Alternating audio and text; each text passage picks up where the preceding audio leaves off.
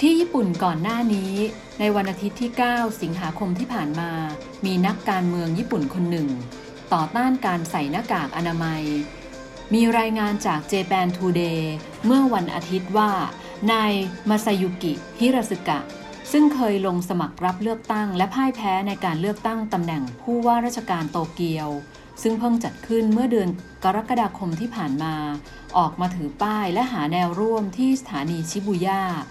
ซึ่งเป็นสถานีที่มีคนใช้บริการหนาแน่นมากแห่งหนึ่ง มาชักชวนให้คนไม่สวมหน้ากากอนามัยขึ้นรถไฟสายยามาโนเตะ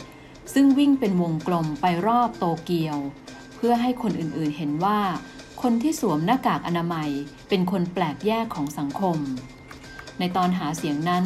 เขาชูนโยบายโควิด -19 ก็แค่ไข้หวัดธรรมดา และยังบอกอีกว่า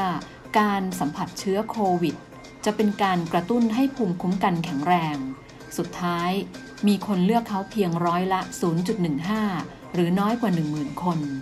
อย่างไรก็ตาม การจัดกิจกรรมบางอย่างของเขาในช่อง YouTube